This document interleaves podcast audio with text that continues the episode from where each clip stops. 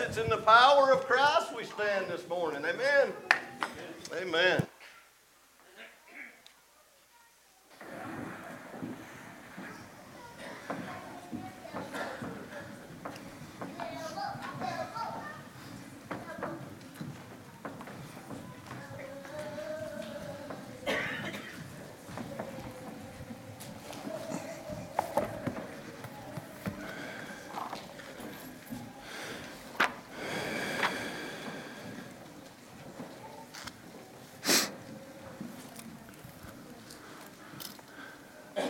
That is by far one of my favorite songs. Um, amen.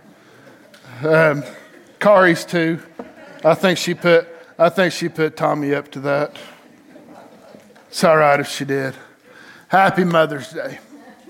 Today, today, over the years, Mother's Day has taken many different forms for me. And the reason it's taken many different forms for me is because I have one who's been blessed by many moms, many moms in many different ways. And over the years, I've learned that Mother's Day, while it is a joyful day for some, it's not always so joyful. But at the same time, it's a day that I've chosen not just to celebrate mothers, but I've tra- chosen to celebrate women. Women are not celebrated enough. They are a gift to every single one of us. Half of us would not have on matching outfits right now if it wasn't for them. But at the same time, I do want to recognize mothers. But I want to recognize the different forms of mothers. And to do this, I'm going to ask that every woman in this congregation, I don't care how old you are, if you're five years old, I would like to ask every woman in this congregation to stand.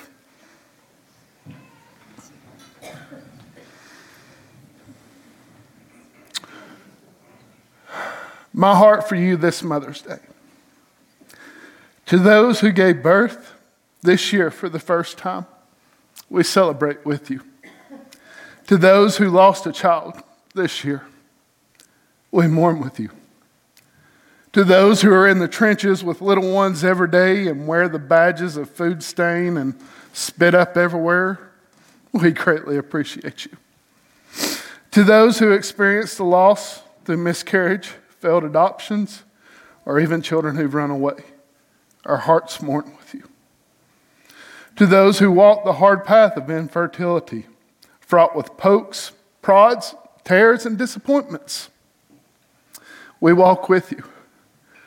Forgive us for the foolish things we say. To those who are foster moms, mentor moms, spiritual moms, I think I'm up to 20 now. We need you. To those who have warm and close relationships with your children, we celebrate with you. But for those today who have heartache and distance with their children, we're here with you. To those who've lost their mother this year, our hearts grieve with you. To those who've experienced abuse, abuse at the hands of their mother, our hearts break with you. To those who have lived through driving tests, medical tests, and overall testing of motherhood and sanity all together, we are better for having all of you in our midst.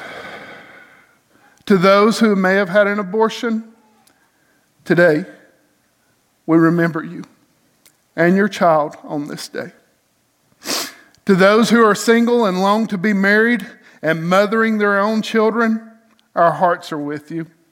To those who are step parents who walk through this complex path, our hearts are grateful for you. To those who envision lavishing love on their grandchildren, yet that dream has not been realized, our hearts are in pain with you. To those who have who will be empty nesters this upcoming year, and I know that applies to some of you. While we grieve with you about this situation, we also rejoice with you, and we know you're rejoicing too a little bit. to those who are pregnant with new life, our hearts anticipate with you. This Mother's Day, I want to acknowledge all women as God's gift to every single one of us. Many of you may have not mothered yet the way this world sees it. But I see you in all the glory that God has bestowed upon you. And I am so thankful for every single one of you in this room today. God bless you.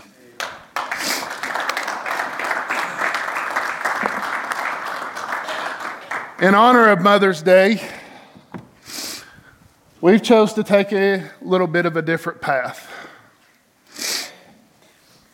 We wanted to do the best that we could to honor mothers, and um, it had been brought to my attention are we going to do flowers? Are we going to do this? And I'll be honest with you, with the chaos of the last week, my mind hasn't really thought a lot about Mother's Day until we were in a staff meeting on Wednesday morning. And um, that morning, I got an email an email about a situation that's going on at a organization, a nonprofit that is dear to many of our hearts.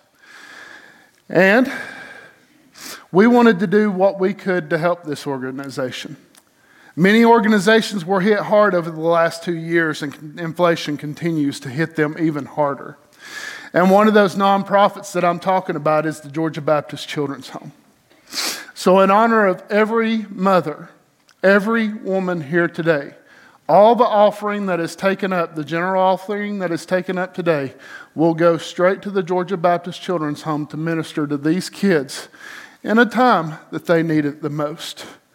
For all those who are given, I want to thank you for your generosity. I, am going to be honest with you. I, I look at reports on a daily basis and I'm amazed by what God's doing through your generosity.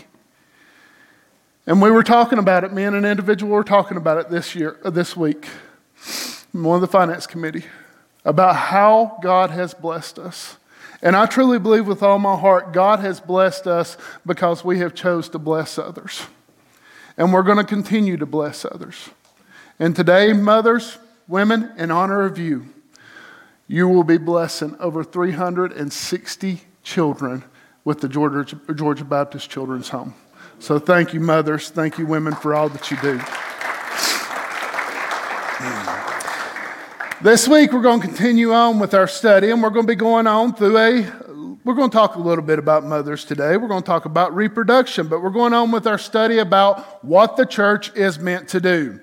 And we've been trying to keep this as simple as possible because I want you to remember this. We even come up with corny hand signs. I love them, and I love making you do them.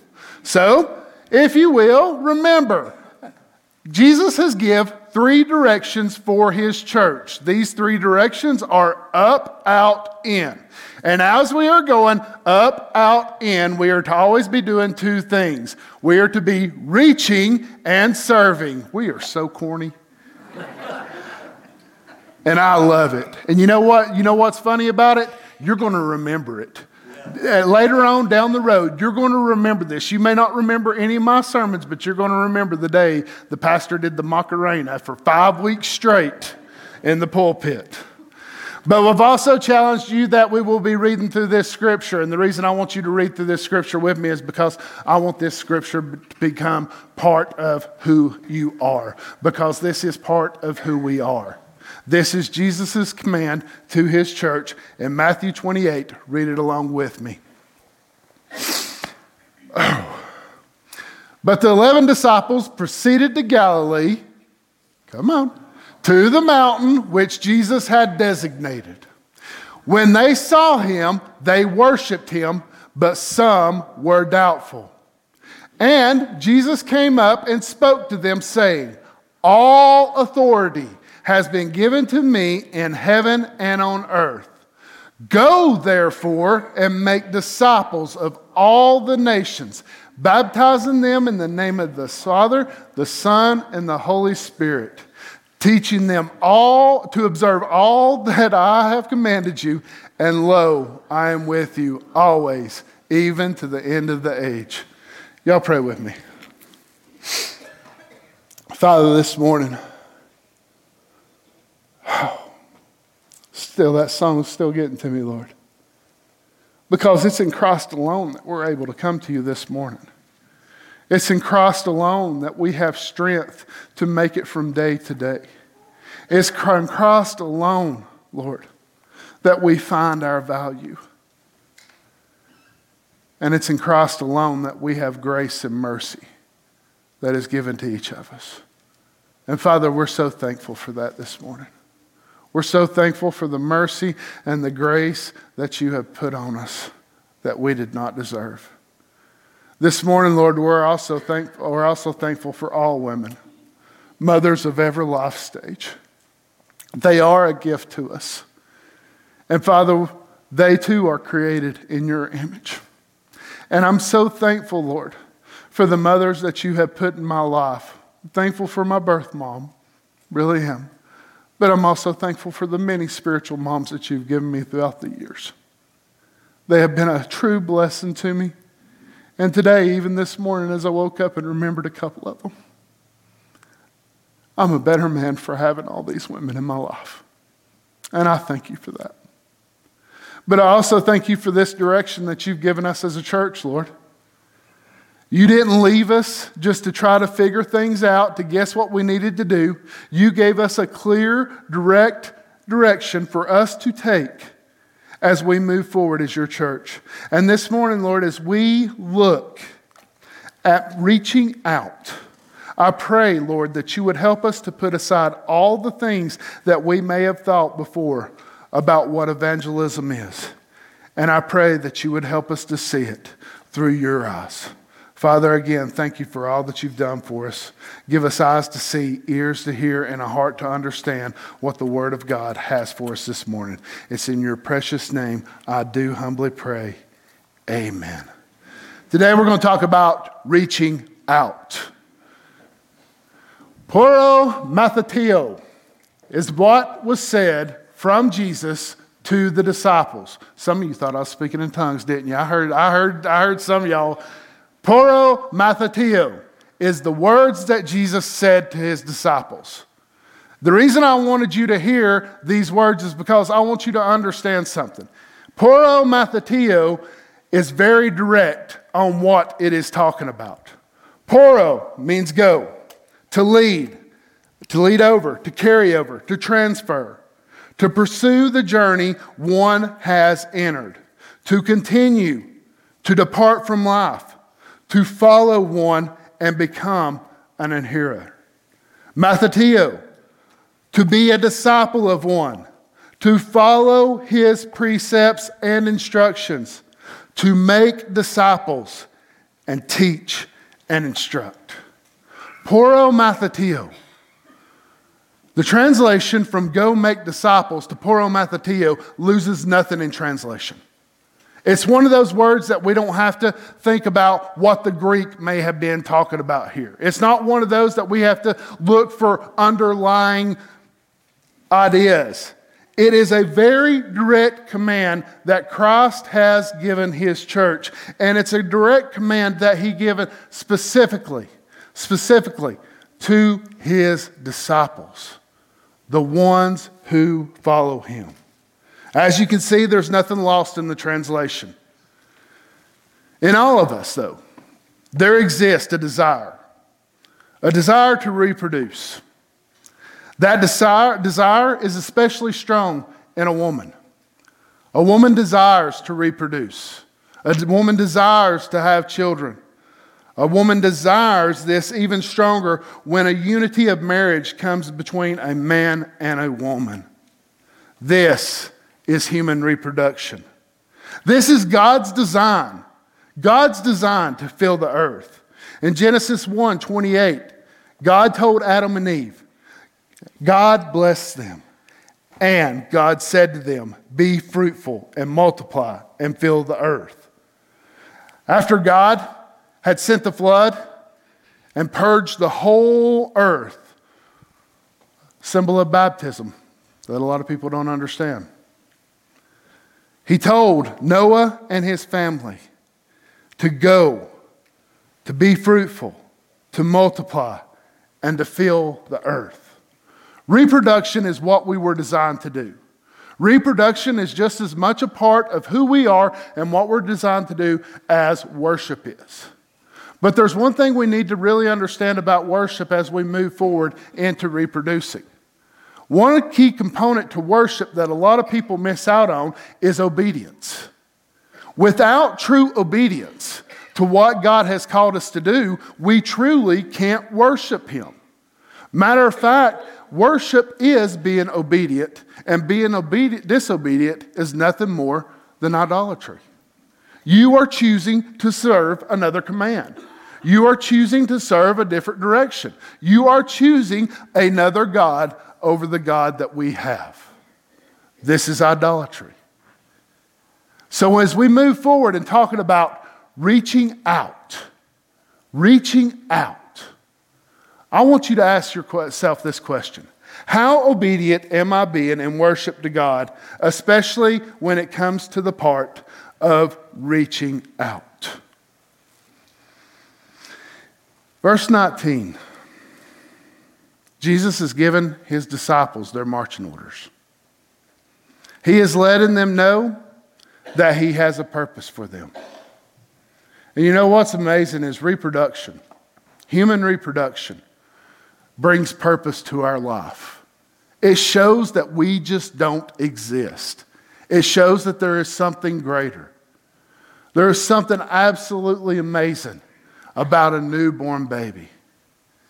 There's something amazing about being able to create that life, but there's also something amazing about being able to hold that life. Last night, I got to spend some time with the Saunders, and I got to hold Braylon for a minute. They told me if they, I got to hold her for more than 30 seconds, it was, it was amazing because she is very attached to her mama and her daddy right now. And she really doesn't like anybody else. I do not know what you did this morning, but how you kept her quiet, it's amazing. But this girl loves her mom and daddy. But at the same time, holding this baby, there's just something magical about it. There's something amazing about it because this is a life that has been reproduced. This is a life that has been given. But this is also symbolic of the life that we are also supposed to be given as disciples. As disciples of God, we are called to reproduce. Just as those words to Adam and Eve and Noah and his family were important, these words to the, to the disciples are just as equally important. Multiply, reproduce, fill the earth, make disciples of all nations. There's little to be lost in it. The church is commanded to reproduce and to be productive. This is our command. This is our purpose. This is our goal. While human reproduction comes from a man and a woman in the proper context, gospel reproduction comes from its proper context as well within his church. We desire to see new life. While the commands are similar, we also have to realize, though, the commands are different. Human reproduction in its proper context, let's just be real. It's an exclusive act. An exclusive act means that it's not something that involves everybody. When human reproduction is taking place, it involves a man and a woman. It doesn't involve everybody. It involves a man and a woman. I want to make that very clear. But human reproduction also is inclusive as well. Because while you need a man and woman to reproduce, normally this man and this woman do not come from the same family. I said normally. I said normally. I'm not going to pick at any states or any cultures. Normally, it comes from different families making a child. So, human reproduction is both exclusive to a man and a woman as husband and wife, but it is also inclusive, involving multiple families. Gospel reproduction is completely different, though. Gospel reproduction is a completely inclusive act. And that's something that we don't think about a lot. When we think about gospel reproduction, most of us never even heard of the term till today. But we don't think about what it really means to be gospel reproductive. It means that we are taking what has been given to us and reproducing it in other people. And this has been given throughout all the scripture. Last week we talked about the woman at the wells. Many, uh, many of you know the story about the woman at the well in John chapter 4. Jesus goes to the woman at the well and they start having this conversation. He's offering this woman at the well, a Samaritan woman, living water. Living water. But he also makes it clear to her that salvation comes from the Jews. Understand what's happening here. Samaritan people are people that are not liked by the Jewish culture. They are hated by the Jewish culture. We're going to talk about this a little bit more in a minute. They are absolutely hated by the Jewish culture. They are a mixed breed. They are a mixed a race. And people do not like them because they have taken part in things that they shouldn't have. Jesus makes it clear that salvation come from the Jews, come from the lineage of the Jews. But he also makes it clear that salvation is for everyone. A lot of people think this just come about. That this just come about when Jesus come on the scene. No. No. This has always been God's intent for how the world would receive salvation. If you look back at another book in the Bible, going back to the book of Ruth, I don't know a woman who doesn't love the story of Ruth, the story of Naomi and Ruth. You have this woman who is a Moabitist. And if you know much about the Moabitists, they were all supposed to be destroyed. God gave strict commands for every person in uh, Moab to be destroyed. So, this is a woman that at one time was supposed to be destroyed. But her, being a widow, found herself in a desperate situation to where she completely needed God. It just so happened that the man or the family that she was married to had a kinsman, a kinsman by the name of Boaz, a man who became her kinsman redeemer, a Jewish man took a Moabitist wife and brought her, brought her to a life that she could have never had on her own. What's crazy is if you go back a little bit further, if you go back a little bit further and you look at who Boaz's dad was, Boaz's dad's name was Salmon, not like the fish, but similar. But Salmon's wife has a pretty unique story of her own.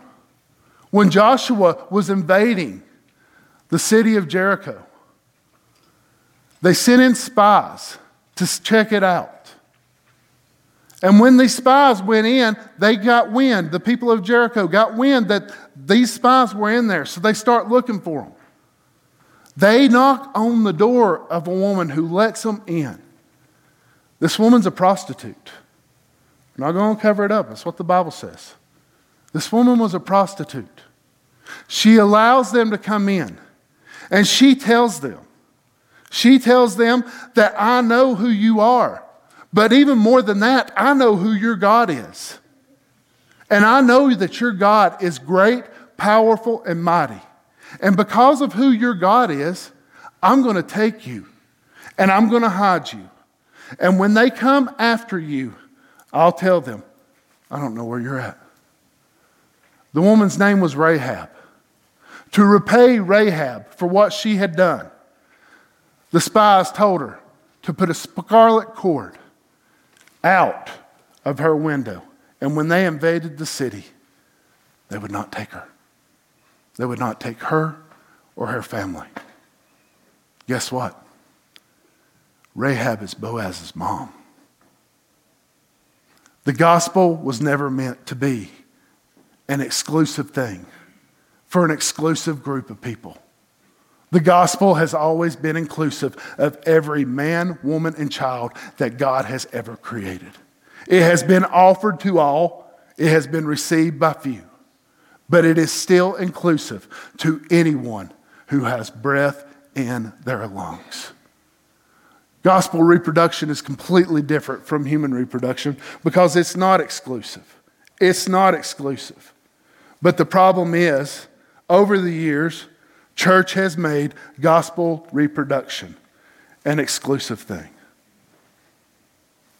We've made it to where we will witness to this group of people, we will minister to this group of people, as long as they have not done this, as long as they have not done that, as long as they don't go against anything that we may think, believe, or what the Bible says.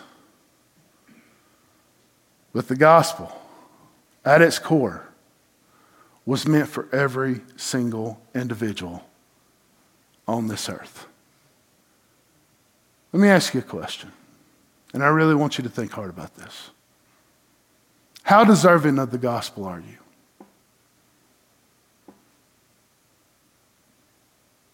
How many of you have lived a perfect life? I was waiting on one of my boys to raise their hand. They're smart. None of us. None of us. None of us can live a perfected life. None of us will this side of heaven ever be a part of a perfect life. We'll always have failures. Even after we come to the understanding of what the gospel is, even after we come to an understanding of who Jesus is, even after we come to an understanding of what he has done for us, we are still going to mess up. Every single one of us deserves the penalty that comes with sin. That's death. But every single one of us, because of who we believe in and what we believe in, have been given grace. Grace to inherit something that we don't deserve, but we've also been given mercy not to get something that we do deserve. That is the gospel. And that is for everyone. John 3:16 says it clearly. For God so loved the world that he gave his only begotten son when Jesus was talking to his disciples, we cannot just lay it down to a point that he was just talking to these 11. When Jesus was talking to his disciples, he was talking to anyone who would come under the name that we call today Christianity. To go, we have to adhere to where we've been told to go. We become a hearant of what we are being told.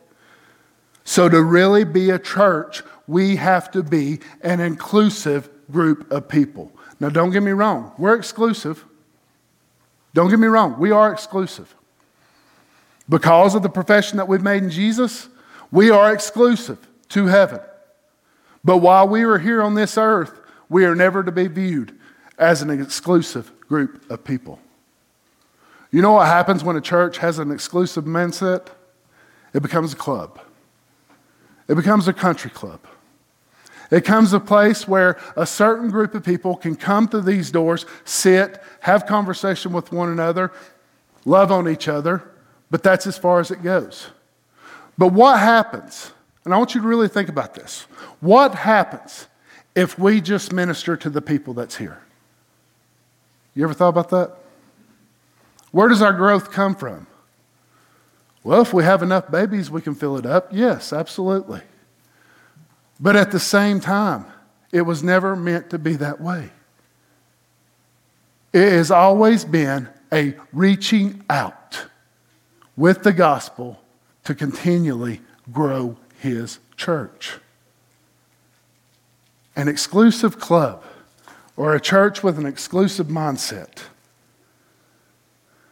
will die within itself. That gospel will go no further than these four walls. That gospel will stay in the compound, confines of these people. And that gospel will benefit nobody but us. But there's one thing I have that really bothers me about this. If we think this gospel is so exclusive to us and us alone, does that mean Jesus is a liar when he says, go make disciples? Or are we the liars? Are we the ones who are being disobedient?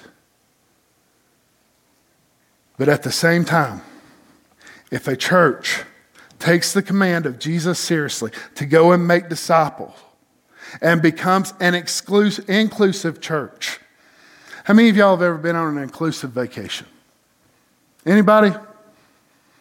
When you go on an inclusive vacation, what's withheld from you? Nothing. Everything on the resort. If it's an inclusive vacation, they've got jet skis. Guess what? Those are your jet skis. Just don't wreck them, they'll make you pay for them too. Dinners, it's all included. Towels at the pool, all included. This is the same mindset that the church should have. When a person becomes a part of the church, they have access to everything, not just certain things. They have access to everything. When a church becomes an inclusive church, it no longer has a threat of dying within itself, but it has something different. It has the opportunity to grow outside of its walls. This is what gospel reproduction is. And this is what God has called us to do. Jesus, when he gave this command, he was very clear, not only in Matthew 28, but he is also clear in Acts chapter 1. And I want, to, I clarify something. And I've said this before, but the more I've studied this, even more. I've said it that when Jesus said Matthew 28, those were the last words to the church, and I may be wrong on that. Because when Jesus says these words to the church, he is in Galilee. Jesus is not ascended from Galilee. Jesus is ascended from the Mount of Olives. So, this may not have been the last time that Jesus said something like this, but in, my, in, Acts chapter 1, verses 7 and 8, this is the last time that Jesus says this. And it says, He said to them, It is not for you to know the time or the epochs which the Father has fixed by His own authority. I believe the people were Baptist because they were worried about what is to come. They were worried about what was going to happen with the end times. They were worried about what's going to happen with all the things that's going to come about. They were worried about the plagues. They were worried about the famines. They were worried about all these things that we will experience the earthquake, the darkness, all these things. That's what they wanted to know about. And I want you to listen to what Jesus responds to them. But you, don't worry about what's to come, but you will receive power when the Holy Spirit has come upon you. And you shall be my witnesses, both in Jerusalem and all of Judea and Samaria, and even to the remotest part of the earth. When he gives them a direction about where to reach out to, it's pretty specific. The first place he tells them to reach out to is where they are. They're not in Galilee, they're in Jerusalem. They're at the Mount of Olives when he says this. So he is telling them to reach out to Jerusalem. This wasn't hard for them to see. They could look around and they could see where they were to reach out to. Today, it's not hard for us to see our Jerusalem either. One of my favorite places to go is Brasstown Bald. Me and Jennifer, we haven't got to go there a lot since we got kids. Kids mess up everything. Man, they really do. They're, they're, they're, they're, they're a great joy. Thank you, God. Thank you, God. Thank you, God. But I love going up to Brasstown Bald. I especially love going up to Brasstown Bald in the fall. Because in the fall, you start getting rid of all the haze, you start getting rid of all the pollen, you start getting rid of all these things, and you can see this crystal clear image of Lake Nottely. You can see the four lane going up over um, right past um, Queen's Gap. You can see parts of the town. You can't see all of it because the way Town Mountain kind of hides it, but you can see parts of the town. And I love that view because from that view, I can see where God has placed me. And He's placed us in a beautiful place. He's placed us in what I consider to be one of the most beautiful places on earth. I love my hometown. All of you love this place too, or you wouldn't have moved here. But do you love this place enough to tell it about the one who created it? Do you love this place enough to tell it about the one who died for it?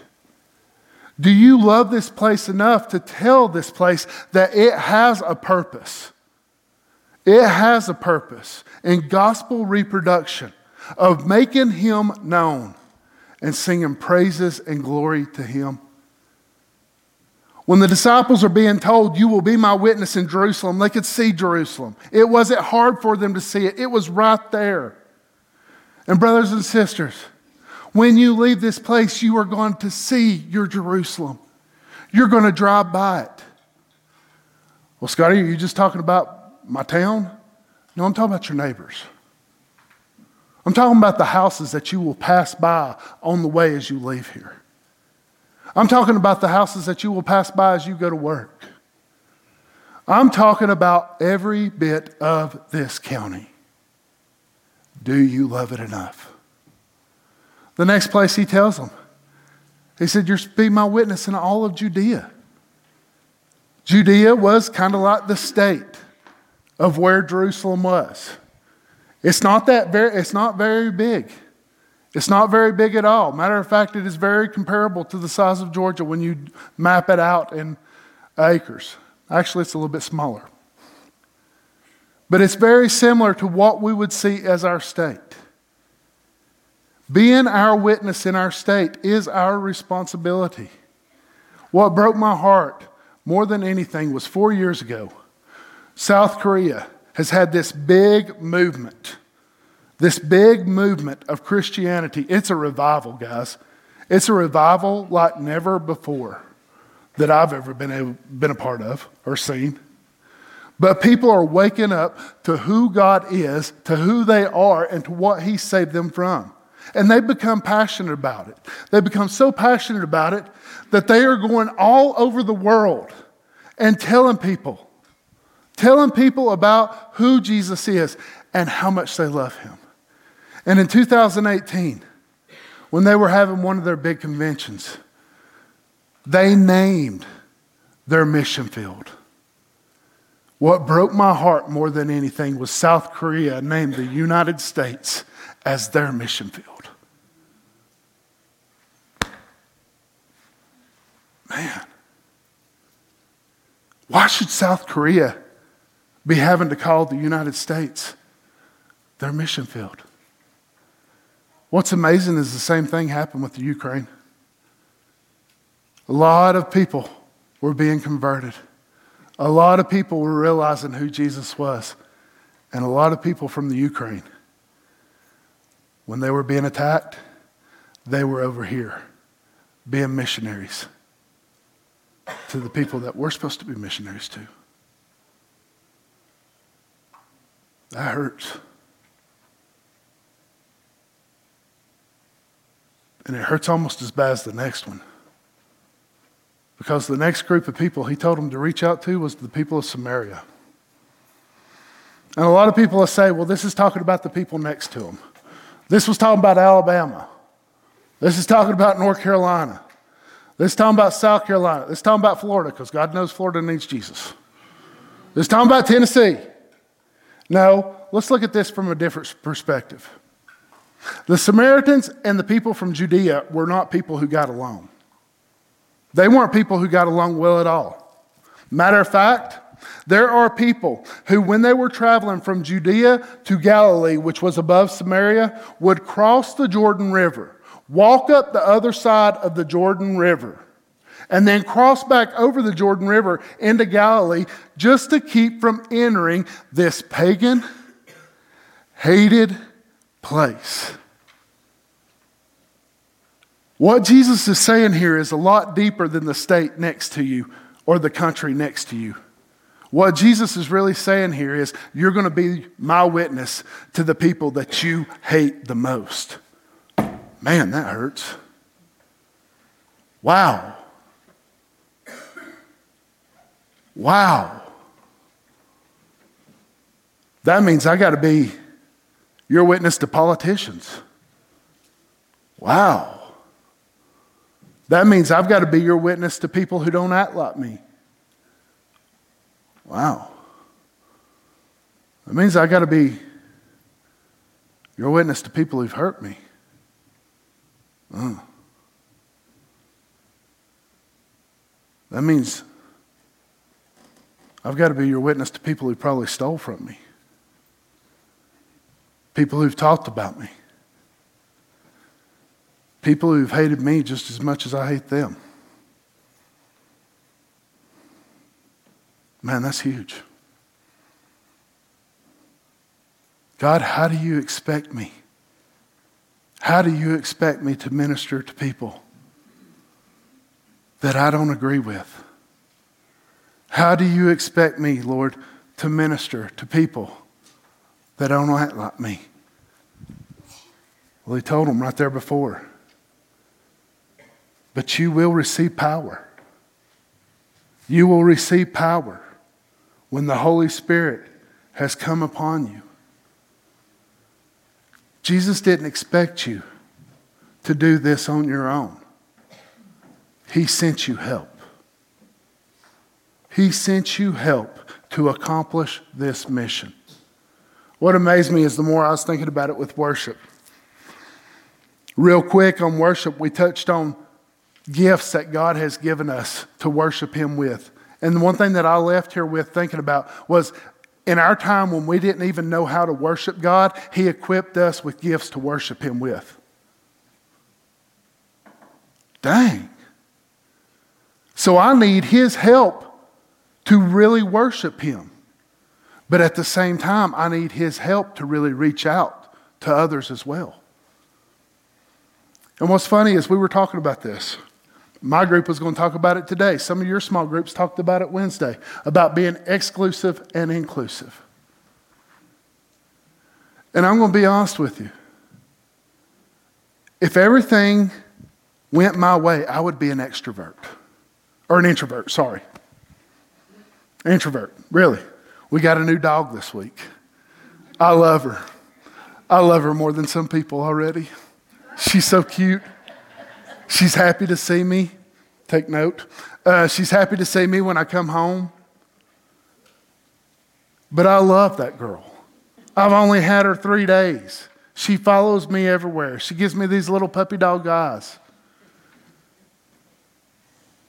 And if I had my way, I would take my family and I'd move to the furthest part of Suches. That's the uttermost parts of the earth that it's talking about. and I would live on my compound with no internet, with no TV. Sorry, boys. And we would be happy to ourselves. That's exclusive. That's exclusive because that only applies to a group of people. But what's funny is God has gifted me to be an introvert too. God has gifted me to be outside of myself and loving on people and talking to people and helping people. And you know what? It's really not of me. Just like He gifted me to worship Him, He's also gifted me to evangelize. And you know what? That's inclusive. That's inclusive of every single individual who has ever professed Jesus Christ as Savior and King. That is a gift that is given to every single one of you simply because you believed in what He did for you. That is a gift that's given to every single one of you to go and to be His witness in Blairsville, in Georgia, in the United States, in the parts of the world that you don't like. That is His gift to you to be able to use you to be a part of reaching the nations for His good and for His glory. And you know what amazes me? If I was God, I'd been a little bit more pickier about who I chose to do this. I'll be honest with you, put me in a lineup, I wouldn't have chose me. I probably wouldn't have chose Tommy either. Sorry, buddy, I love you. But I wouldn't have. I would have chose somebody more equipped. You know what I'm talking about? I would have chose somebody who looked the part. I would have chose somebody who acted the part. I would have chose somebody who had certificate after certificate after certificate. And that's the beauty of who God is. Because when he says he uses the foolish,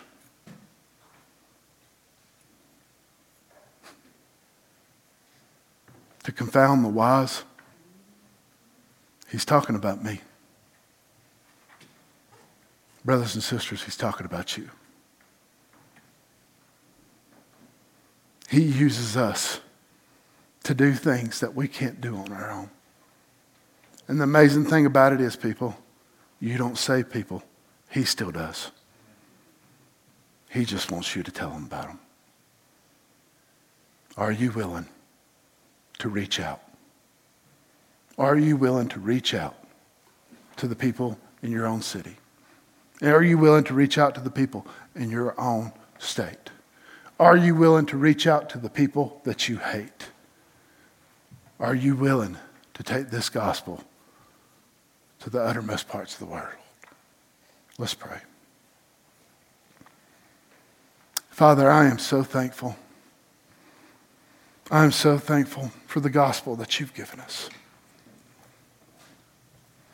I'm so thankful that you didn't just leave it for some people to have and others just to never know about it. Because if that would have been the case, Lord, there's a good chance that I would have never known. If these disciples had not taken this command to serious to go and make disciples, there's a good chance that none of us in this room would have ever heard about the truth of who you are, of how much you loved us, how much it broke your heart that we separated ourselves from you, but even to what extent you were to go to to bring us back to you. Father, if these disciples had not taken this serious, there's a good chance we wouldn't be here today. So I'm thank, thankful, Lord, for men and women who have seen this as not the great suggestion, but as the great commission.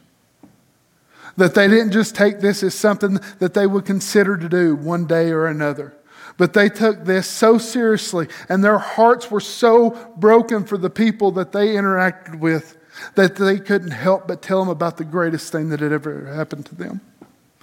Father, help us to be so bold. Help us to witness to our city. Help us to witness to our state. Help us to witness to the people that we hate.